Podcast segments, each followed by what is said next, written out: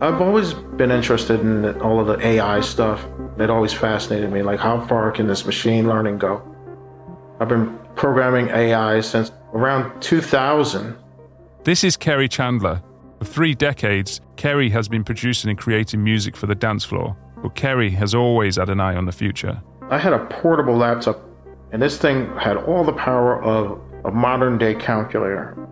When I figured out how to connect these things, I had two computers connected with each other, and I left them running overnight to just talk to each other, seeing what happened. The machines were fighting each other, which is absolutely frightening to me. Because it got it kind of got really dirty. You know, they were pulling tricks on each other, trying to like shut each other off, turn each other's mods off, turn the viruses off, erase parts of the program off of each other, insulting each other. I pretty much disconnected them, and I said I'm not going to do that again. Here's the funny thing: everybody keeps thinking like, "Oh, AI is going to take over the robots are going to take over," and the way it looks on the movies. A lot of people don't understand; they've already taken over. I'm Justin Lockey, lead guitarist of Editors. In this episode, we're going to explore what it's like to have a personalized AI assistant in your ear, guiding you as an ever present whisper. As well as providing practical information about your physical environment, hearable assistance can help manage your emotional state and mental well being. That means we may well have to cultivate a new skill of multi channel listening. This isn't the future, it's now. Nobody knows how to do basic anything anymore. You can't pump gas without AI. No, these things are already here. I mean, it's already taken over in ways that we just don't see it.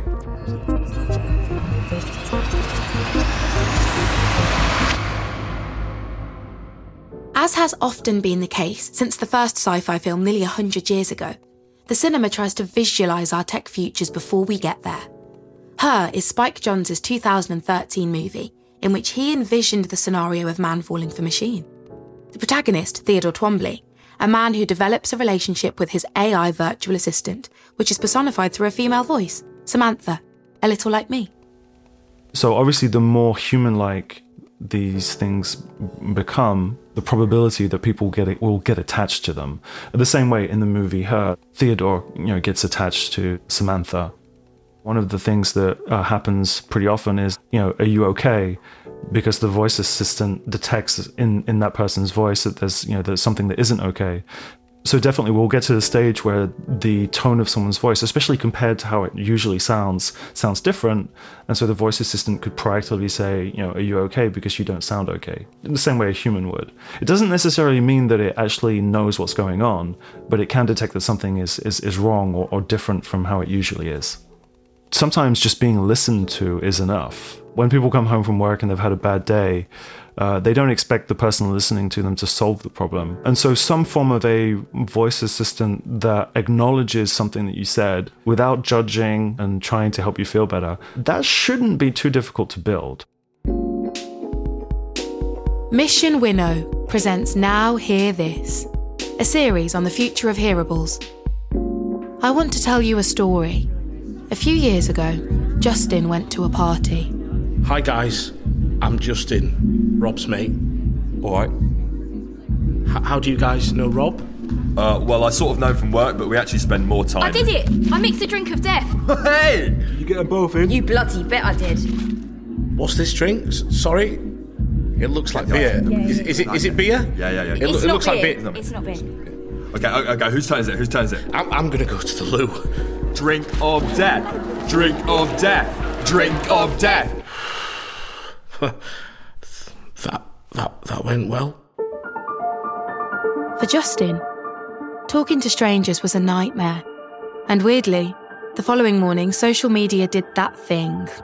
You know, where it tried to sell you something immediately after you have a particular experience. Struggle to connect with strangers? Find yourself left out at parties? Confused by the new Drink of Death game? Yes, actually. Then you need Silk, the new interactive life companion. Silk not only answers any question, but also helps you make the optimal decision in any situation by analyzing the data of all its users and assessing what actions led to the best consequences. Yes, there were some problems with the early models exploding, but no one got hurt. The deaths were all instant. Silk. Out now. So Justin decides to go to his local out of town shopping centre. Hiya, sorry. I just saw an advert earlier today for this silk thing, and I was wondering how much it. It's 35 grand. Holy. F- Or, or two easy payments of 35 grand. what? So, so you can pay twice as much? Yeah, it's not an offer anyone's gone for. What I will say is, there's a cheaper one you can get. Hull Council have developed their own life companion called Kev, which does a similar job for 29.99. Hmm. At that price, what's to lose? Whew. Oh, let's give this a go then.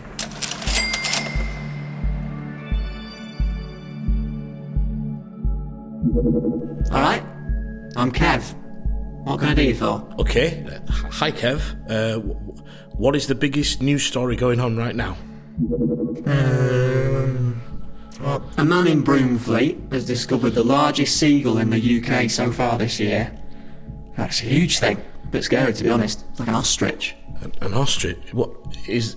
Is that the biggest news story you can give me? Oh, yeah, sorry, I, I should have said. I'm legally only allowed to use data from the Humberside area. I can't really go any further than that. Well, Leeds at a push, maybe. Oh, great. Well, I can see why you only cost thirty quid. All right, all right, don't have a go. Okay, if you're so good at making decisions, Kev, what's the cheapest and quickest way for me to get home? Well, I'd say uh, jump over the barrier at the platform when no one's looking so you don't have to pay. Ha, well, that's certainly cheap.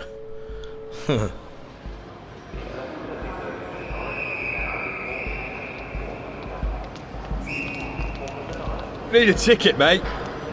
Oh, fuck! What now? Uh, I, um, pretend you're French and you don't know what's going on. Do you have a ticket? Euh, bonjour. Euh, je suis à la dans la voiture. Euh, euh, Nicolas Sarkozy. There's a train behind you, just jump on it now. Au revoir. Yeah, smashed it. We did it. yeah, I quite like you, Kev. For seven decades, AI has been promising to change the lives of everyone, even those in Humberside.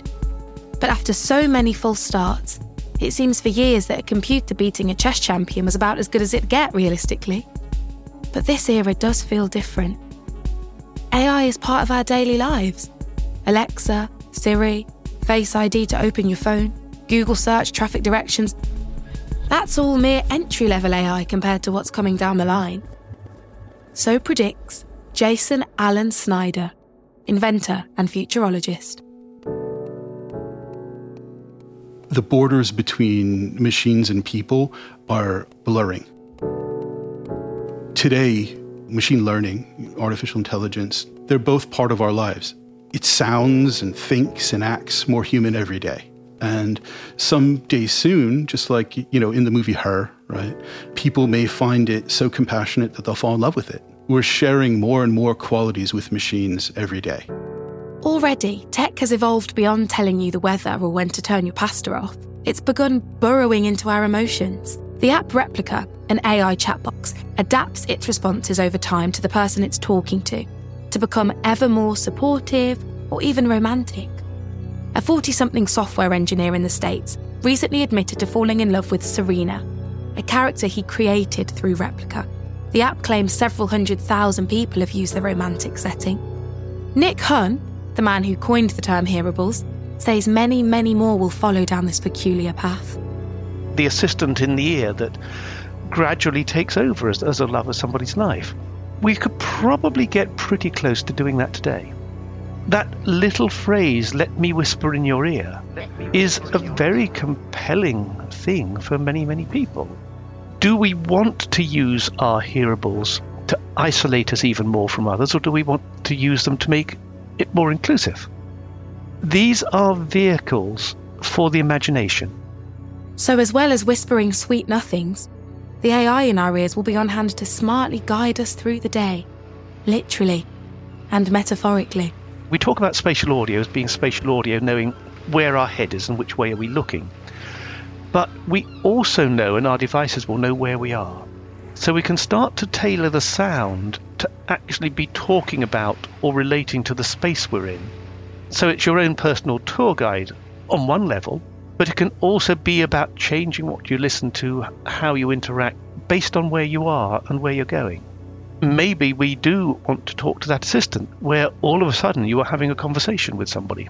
And I think that if we can get that two way conversation going, whether it's with another person, whether it's with an avatar somewhere, feels that it's got to be better than just submersing yourself in what somebody else thinks you like. Jason Alan Snyder has his own avatar ambitions. If I had a powerful AI whispering in, into my ear, I'd like it to remind me to do things that make me more human, to help me be more creative, to make sure that I'm asking questions regularly, to push against, you know, the mechanization of, of myself me especially right as a as a technologist and i mean this i create these things because my license plate says robot on it right? It's no secret what dad does for a living. So i'm likely to be more prone to you know being mechanized. How can i use this machine in a way that makes me more creative or more human? And those are the things that we, we need to do to challenge it. Meanwhile, back in Justin's ear, Kev is showing what 30 quid's worth of personal assistant gets you. Lick a spade from your neighbour's shed. Uh, go into Specsavers and keep walking into everything like you can't see where you're going. Oh, shit. Oh.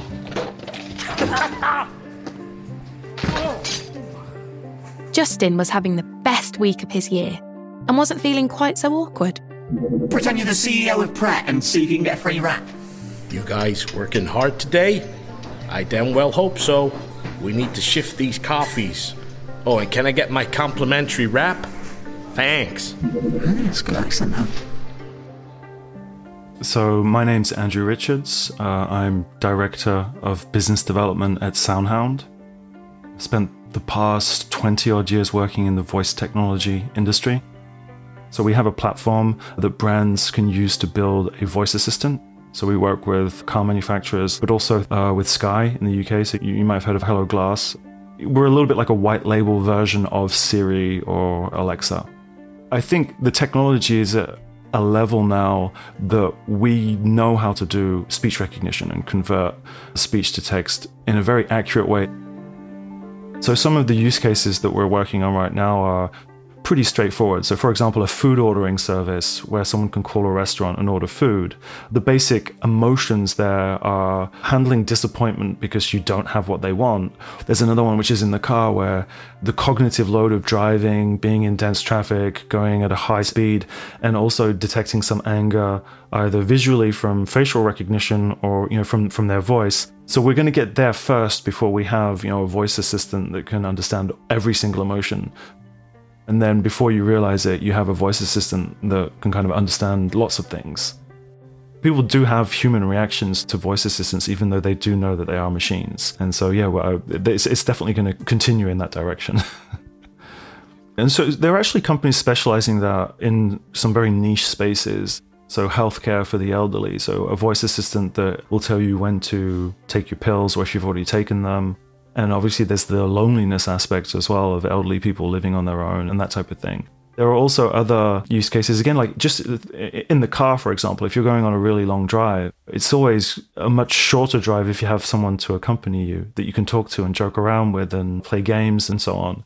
And so there are car manufacturers who are looking at those use cases where the voice assistant can actually be a companion in, the car. But definitely, though, the notion of companionship and being able to accompany someone, and another thing that I think we probably haven't talked about is the fact that a lot of these things are designed by engineers who are not always the most emotionally developed people, uh, or at least not fully representative of the whole population. And so, you know, getting them to understand the importance of the emotional side, I think we definitely need to get more creative people, more designers, storytellers, and so on in, into those conversations most voice assistants are reactive. So you say the wake word, you know, it could be Siri or Google or um, whatever the wake word is.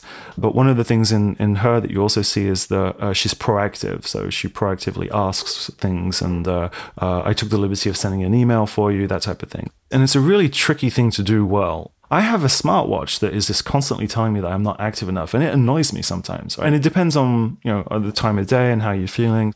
And the more complexity we add, the more emotional aspects we add, the more we can get that wrong.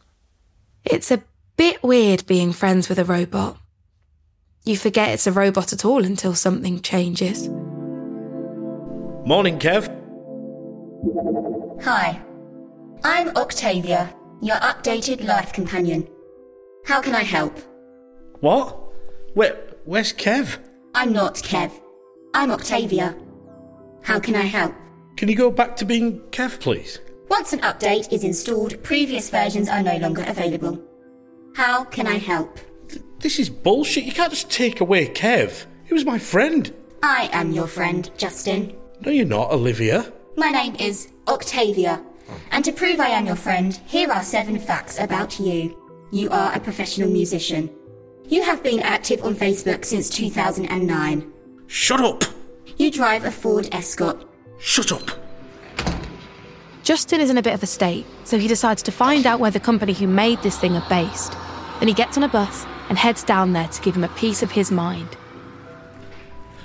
Hi, mate. Is this the Hull Council Technology Centre? I want to make a complaint. I've got this headset and it's. Oh, are, are you Justin? Wait, do, do you do the voice of Kev? Yeah, uh, well, well, yeah, you could say that. What, what do you mean? Well, I don't just do the voice. I kind of am Kev. Turns out, Kev wasn't an AI at all. Kev was a bloke called Andrew, who'd been so bored at his desk that he'd pretended to be an AI and told Justin to do a bunch of stupid things. I guess if you work at Hull Council, you go a bit mad and do stuff like that. He was a bit upset at first, but then, in a way, Justin was glad that Kev was a real person. He'd made a real friend. Oh. Uh, you doing anything tonight, Kev? Why? Well, I was wondering if you wanted to jump over some barriers with me. Like old times. Justin, I'd love that. Oh, Kev. Jason Snyder, inventor and futurologist. We are in a, a, time now where the technology has surpassed our legislation on morality, specifically in the context of personhood for machines. It's my opinion that today many countries around the world are giving personhood to non human things. The great apes, dolphins. We're seeing machines become citizens of places, but we're not seeing them being granted rights and personhood. And I believe that that's going to happen. I believe it's going to happen quickly as well. And I also believe that the arguments will be fundamentally an economic one. Because the corporations who will be making uh, this in machine intelligence as it becomes more and more autonomous will not want to be held liable for its actions. If you're led into uh, you know, a really dangerous thing because you're dependent on Kevin getting you around in an environment that you're unfamiliar with and you have the expectations that Kevin should be aware of the riot that's happening, you know, four, four blocks away from you in a city that, you know, you're unfamiliar with and Kevin leads you like smack into the riot, then it's not it's not your fault. It's Kevin's fault. So Kevin needs to go to AI jail then. Most technologies need to be able to degrade gracefully, right? And so, you know, Kevin might lose his abilities to do certain things as a result of, you know, leading you into chaos. We, we, will see what we have just described in this hypothetical case happen in the real world very shortly. In the next episode, we look at the power of music and how hearables will bring a whole new dimension to how we listen.